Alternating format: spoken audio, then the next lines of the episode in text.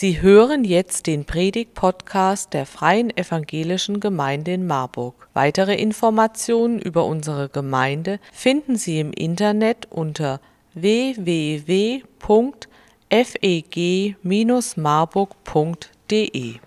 Jesus kommt bald wieder. Welche Gedanken kommen dir hoch? Welche Gefühle hast du, wenn du diesen Satz hörst? Jesus kommt bald wieder. Ich vermute mal, sie werden sehr unterschiedlich sein, aber ganz grob denke ich zwei Kategorien. Die einen sagen, oh ja, möglichst schnell, und die anderen sagen, oh nein, bitte nicht. Man kann, glaube ich, so nehme ich das wahr, mit zwei Brillen auf diesen Satz schauen und ich als Brillenträger weiß, wovon ich rede. Entweder so die Kategorie Weitsichtbrille, Fernglas, Fernstecher, im Sinne von, oh ja, Endzeit, das ist super cool, super spannend, da beschäftige ich mich mit, ich will so einen Fahrplan erstellen, ich will gucken, was passiert da, sieben Reiter, sieben Posaunen, sieben Siegel, kann gar nicht schnell genug gehen und man guckt quasi in die Ferne, aber gleichzeitig verliert man so ein bisschen aus dem Blick, was eigentlich jetzt hier gerade dran ist im Alltag. Und dann gibt es die anderen Kategorie kurzsichtige Brille, Lesebrille, eigentlich will ich gar nicht mich damit beschäftigen, was kommt da irgendwann mal. Das ist irgendwie zu düster, zu schwammig, man weiß nicht, äh, was will ich damit anfangen und man guckt quasi nur auf das, was vor Augen ist. In der Predigt heute soll es um Folgendes gehen, nämlich um den Versuch, dass wir uns alle so eine Gleitsichtbrille aufsetzen. Gleitsichtbrille im Sinne von, ich kann gut erkennen und ich kann gut darauf schauen, was kommt in der Zukunft und verliere gleichzeitig aber nicht aus dem Blick, was hat es eigentlich mit dem Hier und mit dem Heute zu tun. Also den Blick vorauszuwerfen, nämlich darauf, dass wir eine Hoffnung darin haben, dass Jesus Christus bald wiederkommt und gleichzeitig nicht aus dem Blick verlieren, dass es etwas mit dem zu tun hat heute, mit unserem Alltag, mit dem Hier und mit dem Jetzt. Und dass die Hoffnung, dass Jesus bald wiederkommt, eine Auswirkung auf die Hoffnung hat, die wir heute empfinden. Und dass es sich eben nicht ausschließt, dass es nicht bedeutet, wer weit in die Zukunft schaut, ist irgendwie weltfremd und sagt, vollkommen egal, was hier passiert, Hauptsache ich kann schön weit in die Zukunft schauen, und dass es auch nicht bedeutet, wenn ich mich jetzt in das Hier und Heute engagiere und sage, jetzt kommt es doch darauf an, dass es nicht bedeutet, ich kann nicht auch eine Perspektive haben, dass Jesus kommt. Ich will mit euch, ihr seht es hier oben in diesem kleinen Kasten, auf einen Bibeltext schauen, Matthäus 25. Und ich bin fest davon überzeugt, man kann immer gut an der Predigt folgen, wenn man ein bisschen selbst mitliest. Das heißt, wenn ihr eine Bibel dabei habt oder ein Smartphone, dann macht euch gerne den Bibeltext auf und lest ein bisschen mit. Einige Passagen findet auch ihr hier vorne an der Leinwand später. Matthäus 25 ist Teil der sogenannten Endzeitrede von Jesus Christus. Und Endzeitrede bedeutet, die Jünger, sie verstanden immer mehr davon, dass Jesus sagt, bald werde ich sterben, bald werde ich weggehen und dann kommt eine Zeit, in der ihr lebt, in der wir jetzt auch leben, Endzeit. Und irgendwann komme ich wieder. Und die Jünger, sie hatten natürlich Fragen. Wie sieht das aus, wenn du wiederkommst? Wann wird das sein? Gibt es Zeichen, an denen man das erkennen kann? Und Jesus, er antwortet in der Endzeitrede mit verschiedenen Bildern, mit verschiedenen Gleichnissen auf diese Fragen. Und eines dieser Gleichnisse schauen wir uns heute an. Und wenn es vielleicht das erste Mal ist, dass du ein Gleichnis hörst in einer Predigt oder das erste Mal ein Gleichnis liest, dann würde ich dir Mut machen, Folgendes zu machen. Ein Gleichnis nutzt Jesus, ist eine Geschichte, ein Bild, mit dem er einen Punkt deutlich machen will und er nutzt eine andere Geschichte, um eine bestimmte Botschaft zu vermitteln. Und es ist immer gut, sich an einem Gleichnis zu fragen, was ist eigentlich diese Botschaft? Oft in die Irre führt es, wenn wir uns ein kleines Detail rauspicken und uns fragen, wofür könnte eigentlich das stehen? Im Sinne von, also dieser Schnürsenkel in dieser Geschichte, ist das jetzt eigentlich Johannes der Täufer oder das tausendjährige Perserreich? Ja, so kommt man oft irgendwie auf Abwege ein Gleichnis von Jesus, Matthäus 25. Da schreibt Jesus, das Himmelsreich ist wie zehn Jungfrauen, zehn unverheiratete Frauen, die auf dem Weg sind zu einer Hochzeit. Kontext ist eine orientalische Hochzeit, anders als unsere Hochzeiten heute, jetzt nicht einfach nur an einem Samstagnachmittag an einem Ort, sondern ein Riesenfest über mehrere Tage, oft eine ganze Woche. Und fand an unterschiedlichen Stellen statt. Also mal im Haus des Bräutigams, mal im Haus der Braut, mit auch unterschiedlichen Zusammensetzungen. Und zwischendrin gab es immer bestimmte Umzüge, also Prozessionen. Man muss irgendwie von Haus A nach Haus B kommen und es folgte so einem gewissen Ablauf. Und Jesus nutzt dieses Bild und sagt, in der Geschichte, in diesem Gleichnis, geht es um zehn Jungfrauen, die machten sich bereit, die nahmen sich alle eine Fackel in die Hand, gingen dann raus vor die Tür in die Stadt und warteten darauf, dass der Bräutigam kam, um zu dessen eigenen Haus zu gehen, also Teil einer dieser Umzüge. Und die Jungfrauen, die unverheirateten Frauen, sie waren Teil dieses Umzugs. Es war klar, sie hatten ein Licht dabei und sie wollten mitlaufen. Und dann spricht Jesus davon, dass fünf dieser Jungfrauen klug waren und Luther schreibt, fünf waren töricht. Ja, sie waren nicht klug. Damit ist aber nicht eine Form von Intelligenz gemeint. Also nicht, die einen hatten ein besonders gutes Abi und bei den anderen hat es irgendwie in der Schule gar nicht funktioniert, sondern Jesus meint damit eine Form von Klugheit, die etwas mit der Erkenntnis Gottes zu tun hat. Mit einer, ich würde sagen, einer geistlichen Weisheit zu verstehen, was ist eigentlich Gottes Wille und was ist sein Plan für mein Leben. Und das bedeutet ganz oft nicht, dass man dafür besonders intelligent sein muss. Vielleicht sogar, dass es besonders schwierig ist, wenn man ganz viel durchdenkt, etwas von dem wahrzunehmen, wer eigentlich Jesus ist und das zu verstehen und das auch zu glauben. Und ganz oft werden gerade die Menschen, die vielleicht nicht die allerintelligentesten sind oder nicht so scheinen oder vielleicht sogar Kinder, wo man früher gesagt hat, naja, so richtig viel verstehen die nicht, da sagt Jesus, die bestehen, verstehen besonders viel von dem, worum es bei Gott geht. Fünf Kluge und fünf Törichte. Gut, jetzt sieht man das dir nicht so an. Ja? Also du hast jetzt da zehn stehen und du musst sagen, wozu gehört man eigentlich? Jesus sagt, der Unterschied ist darin, dass fünf von ihnen eine Fackel dabei haben und ein kleines Ölgefäß, mit dem sie, wenn die Fackel kurz davor war auszugehen, das irgendwie nachgefüllt haben. Also sie hatten einen langen Stock, oben irgendwelche Stoffe drum gewickelt, umbunden und dann brennt das so ganz kurzzeitig wie so ein Strohfeuer. Aber damit es lange brennt, hatte man ein kleines Ölfässchen dabei mit Olivenöl und träufelte es dann da drauf, damit es lange brannte. Das waren die einen fünf, die hatten ein kleines Gefäß mit Öl dabei. Und die törichten Jungfrauen, sie hatten nur die Fackel dabei. Also mal in modernen Deutsch. Die einen sagten, ach, das wird schon nicht so lange dauern, ich nehme einfach mein Smartphone mit und dann kann ich irgendwie mir eine Taschenlampe anmachen. Und die anderen fünf sagten, wir wissen ja nicht, wann kommt eigentlich der Bräutigam. Wir wissen auch nicht, wie lange dauert der Weg. Ich habe ein Smartphone und eine Powerbank dabei. Ja? Ich würde sagen, das ist die Übertragung. Die einen nur ein Smartphone, die anderen ein Smartphone mit einer Powerbank, weil sie sagten, wir müssen irgendwie vorbereitet sein, wenn es länger dauert. Und dann kommt der Bräutigam lange Zeit nicht. Und sie warten so lange, dass sie müde werden und alle einschlafen, alle zehn schlafen ein. Und mitten in der Nacht ein riesen Tumult. Um Mitternacht auf den Straßen wird es laut, es ist klar, der Bräutigam kommt. Und die einen fünf, die ein Ölkännchen dabei haben, sie können direkt mitlaufen. Und die anderen, sie sehen die Fackeln, wir kriegen sie nicht mehr an, wir können kein Licht machen, wir können nicht mitkommen. Und sie bitten die anderen fünf, gebt uns was ab von dem Öl. Und die sagen, selbst wenn wir das wollten, wir können nicht, es reicht nicht für alle. Entweder wir gehen oder keiner geht mit. Wenn wir es teilen, reicht es für niemanden. Und die anderen fünf, die törichten Jungfrauen, sie müssen loslaufen zum nächsten Teegut, wenn der noch offen hat, zur Araltankstelle, Nachbarn wach klingeln, kommt immer gut. Nachts um zwölf, es klingelt an der Tür, gehst runter, da steht dein Nachbar. Du denkst irgendwie, Kind muss ins Krankenhaus, dann sagt der, hast du noch ein bisschen Olivenöl für mich? Das ist oft Grundstein einer guten Nachbarschaft. Aber so ist es gelaufen. Und dann gehen die fünf Klugen mit zur Hochzeit und sie feiern schon und nach Stunden oder nach Tagen, wir wissen es nicht, kommen die Törichten dann auch endlich. Sie haben irgendwann Öl gefunden aber sie stellen fest, sie stehen vor verschlossener Tür. Sie kommen nicht mehr rein. Und auf dieses Gleichnis will ich mit euch schauen. Und ich denke, es gibt drei Aspekte, wo wir ganz viel für uns mitnehmen können. Dann wird das Himmelsreich gleichen zehn Jungfrauen, die ihre Lampen nahmen und gingen hinaus dem Bräutigam entgegen. Den ersten Blick, wo ich mit euch draufschauen will, ist, dass Jesus dieses Bild benutzt einer Hochzeit, um zu beschreiben, so wird es sein, wenn ich wiederkomme. So wird es sein, wenn ich wiederkomme, so wird auch die Ewigkeit sein, nämlich wie eine Hochzeit. Und ich finde, es kann kaum ein schöneres Bild geben.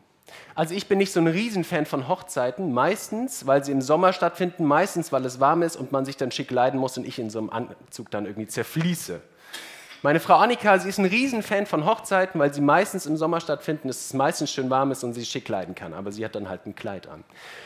Und am Anfang des Jahres ist schon auch immer klar, wirft meine Frau Annika so den Blick voraus und sagt, oh, dieses Jahr drei Hochzeiten, das wird ein gutes Jahr. Und das wird so im digitalen Kalender so rot markiert. Und wenn es keine Hochzeiten gibt, ist das irgendwie ja, so ein Trauerjahr. Ja? Also steht man irgendwie durch, aber dann halt 2025 vielleicht auch nochmal versuchen. Und Jesus, er versucht hier etwas zu beschreiben mit Worten, was sich eigentlich nicht beschreiben lässt.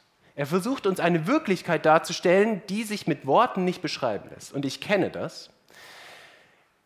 Ich mache es mal daran fest zum Beispiel. Ich bin vor Jahren, kurz nach meiner Hochzeit, mit Annika Fallschirmspringen gewesen. Und wenn ich beschreiben müsste, was das für ein Gefühl ist, mit so in 3.000, 4.000 Meter Höhe, so dann vorne so zu hängen, mit Höhenangst und nur einen Fallschirm und so einem Tandem-Lehrer hinten auf dem Rücken geschnallt, aber dann da rauszuspringen würde ich sagen, wenn mich jemand fragt, könnte ich sagen, ich finde Worte dafür, aber ich bin mir sicher, meine Worte können das nicht erfassen. Das muss man erleben. Oder wenn du noch nie Achterbahn, fahren, Achterbahn gefahren bist und du müsstest es jemandem beschreiben, würde ich sagen, klar, man findet Worte dafür, Beschleunigung, Kribbeln im Bauch, aber du wüsstest auch, so richtig komme ich mit meinen Worten da nicht ran. Oder das Gefühl, ein Kind das erste Mal in den Händen zu halten, das eigene Kind oder vielleicht Neffen, Nichten, das ist ein Gefühl, das lässt sich nur ganz schwer beschreiben. Und so wenig es sich beschreiben lässt, so versucht Jesus wenigstens es ein bisschen greifbar zu machen, uns vor Augen zu führen, wie wird das sein, wenn ich wiederkomme, nämlich eine ganz, ganz tolle Sache. Und wenn ihr jetzt mal drüber nachdenkt, okay, Jesus nimmt das Bild der Hochzeit, um zu beschreiben, wie wird das sein, wenn ich wiederkomme, dann frage ich euch mal und ruft einfach mal rein, was was kommt da zum Tragen? Also wenn Jesus davon spricht, wenn ich wiederkomme, wird das sein wie bei einer Hochzeit. Was drückt das aus? Woran müsst ihr denken, wenn ihr an eine Hochzeit denkt? Gutes Essen. Da habe ich auch dran gedacht.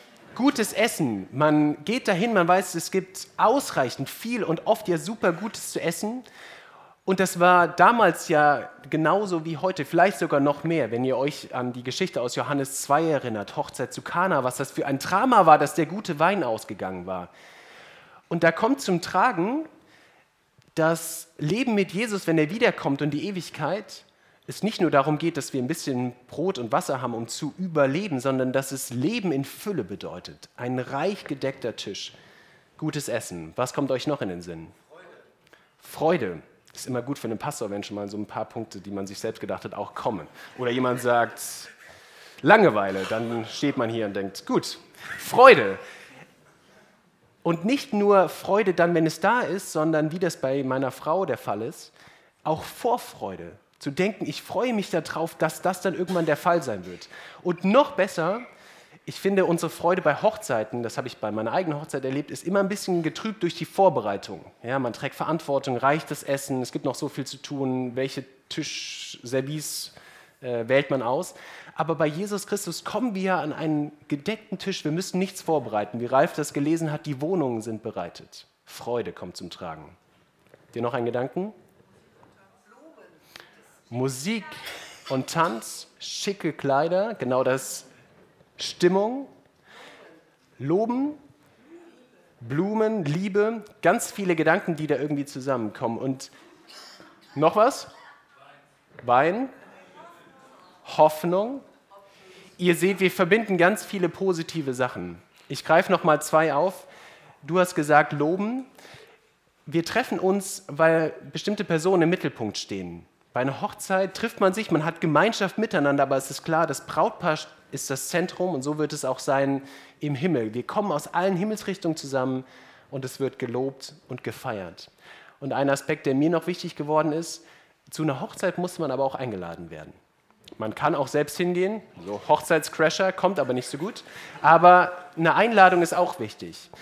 Und drei Kapitel vor Matthäus 25, da nutzt Jesus schon mal dieses Bild und er sagt, das Himmelsreich ist wie eine Hochzeit, wo der Vater für seinen Sohn einlädt. Und er sagt, es ist alles bereit, der Tisch ist reich gedeckt, kommt herbei. Deswegen der erste Impuls, dass Jesus bald kommt.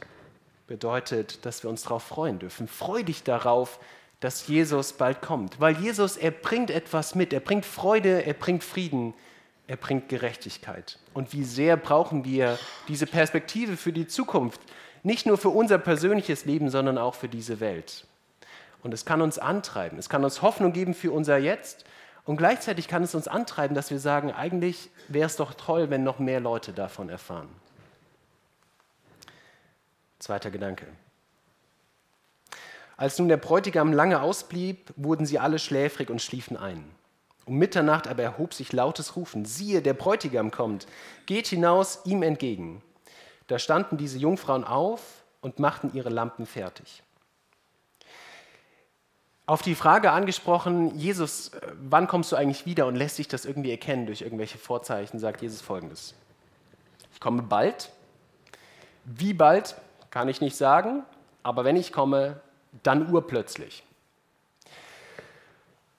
Und ich würde sagen, wenn mehr Dinge in meinem Leben so laufen würden, dann würde mein Leben den Bach runtergehen. Weil das ist ja eine doppelte Herausforderung. Nicht nur lange zu warten, sondern auch zu wissen, wenn es dann passiert, dann passiert super plötzlich. Also mal Beispiele.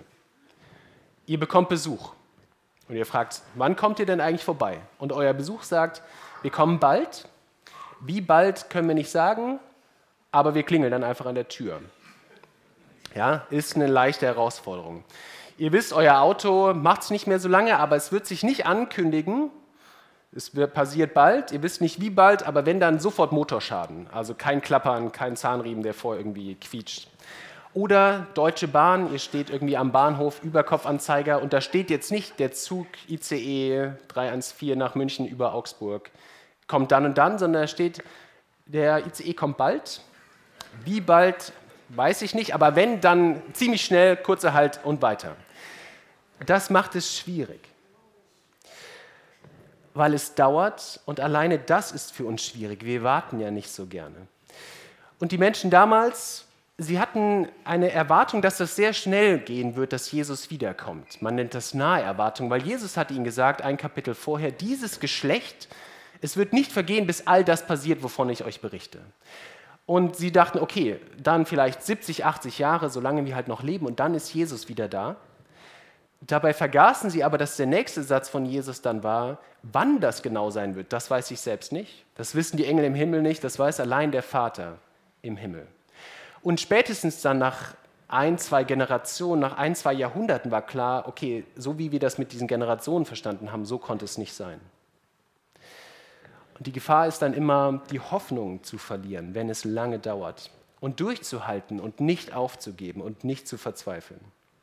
Es ist schwierig, wenn es lange dauert. Und es ist schwierig, wenn es dann sehr plötzlich kommt.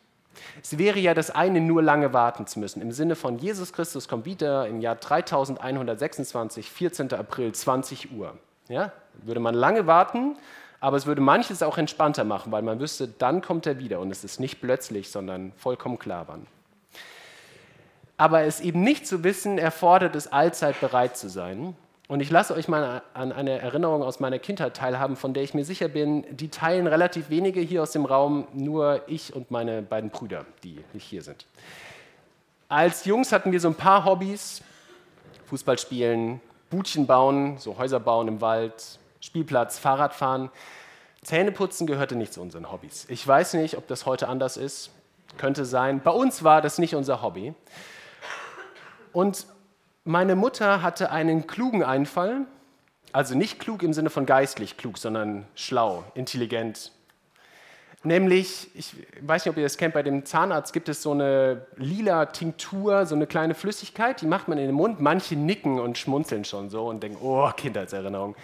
Und die macht man in den Mund, spült dann also einmal durch und dann kann man sehen, wo sind die Zähne gut geputzt und wo ist noch so Black drauf. Und meine Mutter hat gedacht, warum auf diese geniale Sache nur beim Zahnarzt zurückgreifen, kann man bestimmt privat auch kaufen und stellt sich zu Hause hin. Und dann gab es regelmäßig Stichproben bei uns zu Hause. Wir haben gesagt, okay, Zähne geputzt, wir können ins Schlaf gehen. Und meine Mutter hat gesagt, okay, gucken wir mal, ja? Wie hat das funktioniert? Und dann gespült und dann wurde geguckt, wurden die Zähne gut geputzt. Und das macht es schwierig. Also ich aus Kinderperspektive hätte gesagt, Mama, dein Wunsch, meine Zähne sind gut geputzt, ich Wunsch irgendwie vielleicht auch. Sag doch einfach immer, Donnerstagabends wird geprüft und dann sind meine Zähne sauber. Aber es ist super schwierig, dass es halt immer spontan war und man wusste, okay, man muss irgendwie vorbereitet sein, man weiß nicht, wann es passiert. Und deswegen der zweite Gedanke, bleib geduldig. Halte durch, mach dich dafür bereit, weil wir eben nicht wissen, wann kommt Jesus wieder. Und gleichzeitig wissen wir, wenn er wiederkommt, dann sehr plötzlich. Jesus sagt, wie ein Dieb in der Nacht, wie ein Blitz, der den Himmel durchzuckt. Bleib geduldig. Und dann der dritte Gedanke. Ich lese nochmal aus dem Text. Die Törichten aber sprachen zu den Klugen, gebt uns von eurem Öl, denn unsere Lampen verlöschen. Da antworteten die Klugen und sprachen, nein, sonst würde es für uns und für euch nicht genug sein. Geht aber zu den Händlern und kauft für euch selbst. Als sie aber hingingen zu kaufen, kam der Bräutigam, und die bereit waren, gingen mit ihm hinein zur Hochzeit, und die Tür wurde verschlossen. Später kamen auch die anderen Jungfrauen und sprachen, Herr, Herr, tu uns auf. Er antwortete aber und sprach, Wahrlich, ich sage euch, ich kenne euch nicht. Dieses Gleichnis, es dreht sich ja um einen Punkt, nämlich die Frage mit diesem Öl. Also da wird der Unterschied gemacht bei den Jungfrauen. Und die Frage ist für uns so ein bisschen, wofür steht eigentlich dieses Öl? Wofür steht eigentlich dieses Öl, was ja letztendlich darüber entscheidet, kommen eigentlich jetzt Leute mit oder stehen sie vor verschlossener Tür? Und wieder wie das, was ich am Anfang gesagt habe, es geht um das ganz, ganz Grundsätzliche. Der Bräutigam, er steht ja nicht da mit einem Messbecher, füllt das Öl da rein, alle haben ein bisschen Öl dabei und er guckt, seid ihr vorbereitet für zwei Stunden, zweieinhalb oder drei. Es geht ganz grundsätzlich darum, die einen haben Öl dabei, die einen sind bereit und die anderen, sie sind nicht bereit, sie haben kein Öl dabei. Die einen sind bereit, mit Jesus mitzukommen und die anderen, sie sind nicht bereit, mit Jesus mitzukommen. Und wenn wir uns fragen, nach unserem Verständnis, was braucht man eigentlich, um bereit zu sein? Was braucht man, um mit Jesus unterwegs zu sein? Dann würden wir sagen, nur eine einzige Sache, nämlich einen persönlichen Glauben an Jesus Christus. Einen persönlichen Glauben an Jesus Christus. Eine Hoffnung, die ich in Jesus Christus setze, nachzufolgen und zu sagen, das ist der Weg, das ist der Plan, Jesus Christus, dem will ich nachfolgen. Und wenn wir in die Bibel schauen, dann finden wir immer wieder Menschen, die sind bereit, die Jünger, sie werden von Jesus berufen, mitzukommen und sie lassen Dinge hinter sich und sagen, wir kommen mit. Und immer wieder sagen aber auch Menschen, Jesus, ich so, will auch mitkommen. Und dann stellen sie aber wie der reiche Jüngling fest, nee, das Geld hält mich zurück, das kann ich nicht zurücklassen. Andere müssen noch Dinge erledigen und sie sagen, ja, so richtig bereit bin ich nicht. Es geht um das ganz Grundsätzliche. Und es geht nicht darum, und ich unterhalte mich immer wieder auch mit Menschen, auch aus der Gemeinde, die eine Angst davor haben, zu sagen, okay, das, was ich heute erlebt habe, das, was ich heute gemacht habe, das Gefühl, was ich gerade habe, bin ich jetzt gerade eigentlich heilig, würdig genug, um mit Jesus mitzukommen, wenn er käme? Und es treibt sie um. Aber darum geht es nicht. Es geht um das Grundsätzliche, ob wir sagen, ja, ich gehöre zu Jesus oder nicht. Aber es geht natürlich auch darum, dass dieser Glaube nicht einfach nur irgendwo in uns drin schlummert, sondern dass er sichtbar wird. In Römer 10, da beschreibt Paulus, wenn du mit deinem Munde bekennst, dass Jesus der Herr ist und glaubst in deinem Herzen, dass Gott ihn von den Toten auferweckt hat, so wirst du gerettet. Jesus, er lädt uns ein, mitzukommen und er sagt, das Einzige, was du dafür brauchst, ist diese Einladung anzunehmen. Die Einladung anzunehmen, mitzukommen. Aber man kann sehen, wer ist bereit daran, ob das Licht brennt oder nicht. Und ob das Licht brennt oder nicht, das zeigt sich, es ist sichtbar. An anderer Stelle sagt Jesus, man entzündet ja auch kein Licht und stülpt dann irgendwie so einen Trog darüber, damit man es nicht sehen kann. Und nächste Woche in dem letzten Teil werden wir auch drauf schauen, was bedeutet das eigentlich ganz praktisch, diese Hoffnung auch wieder zu teilen, dass Licht sichtbar wird für andere. Doch die letzte Botschaft deswegen für heute Morgen ist, sei bereit. Die Frage, sie richtet sich ganz persönlich an dich, wenn du heute Morgen hier sitzt hältst du eigentlich eine Fackel in der Hand und hast so ein Ölgefäß dabei, damit sie auch lange brennt. Und es reicht nicht, das haben wir gesehen in dem Gleichnis, nur zu sagen, okay, ich gehöre irgendwie mit dazu, ich singe auch mal ein Lied mit. Ich gehe jetzt auch nicht aus dem Raum, wenn anderen ein Gebet sprechen. Es reicht nicht, Herr, Herr zu sagen, sondern es hat echt was mit Nachfolge zu tun. Es reicht auch nicht, wenn Menschen aus deiner Familie glauben oder gute Freunde und du sagst, ja, da kann ich ja irgendwie mitlaufen, wenn meine Eltern gläubig sind oder mein Partner oder meine Kinder. Auch das reicht nicht, weil es lässt sich nicht, nicht teilen. Der persönliche Glaube, er lässt sich nicht teilen. Und es reicht auch nicht zu sagen, gut, irgendwann kläre ich das. Das ist eine Frage, die kann ich auf meinem Sterbebett klären, weil wir wissen weder, wann wir selbst sterben, noch wissen wir, wann Jesus wiederkommt. Und deswegen ist das die letzte Botschaft und gleichzeitig ist es eine Frage. Bist du selbst bereit? Bist du bereit, mit Jesus mitzugehen und nimmst du diese Einladung an? Denn darum geht es. In Matthäus 22, in dem, was ich eben schon gesagt habe, diesem anderen Bild von der Hochzeit, da lädt der Vater für seinen Sohn, und wir können vermuten, es steht für Gott den Vater und Jesus Christus, zur Hochzeit ein. Und er lädt erstmal ganz bestimmte Leute ein, an die er denkt. Aber ganz viele sagen, brauche ich nicht, ich habe Wichtigeres zu tun, ich komme nicht mit. Und dann schickt der Vater seine Boten los und geht in alle Straßen, in alle Welt und macht diese Einladung für alle gelten, weil er sagt, ich will, dass ihr alle kommt zur Hochzeit. Und da steht, und die Knechte, sie gingen auf die Straßen hinaus und brachten zusammen alle, die sie fanden. Und der Hochzeitssaal, er war voll mit Gästen. Bist du bereit mitzukommen? Nimmst du das an? Glaubst du, hoffst du auf Jesus Christus? Ich bete mit uns. Jesus, ist eine gute Perspektive zu wissen, dass du bald wiederkommst. Wir wissen nicht, wann das ist, wir wissen nicht, wie das aussehen wird. Wir haben manche Beschreibungen, die wahrscheinlich nur so ein bisschen an das rankommen, wie es sein wird. Und Jesus, danke, dass wir uns darauf freuen dürfen, wenn du kommst, weil du Friede und Freude und Gerechtigkeit mitbringst und gleichzeitig fordert es uns heraus, für unseren Alltag diese Hoffnung auch hier schon zu leben und schon jetzt Teil davon zu sein, dass dein Reich auch hier schon konkret wird. Und mach uns bereit dafür. Mach uns bereit, immer wieder neu auch dir nachzufolgen und ganz grundsätzlich deine Einladung anzunehmen. Amen.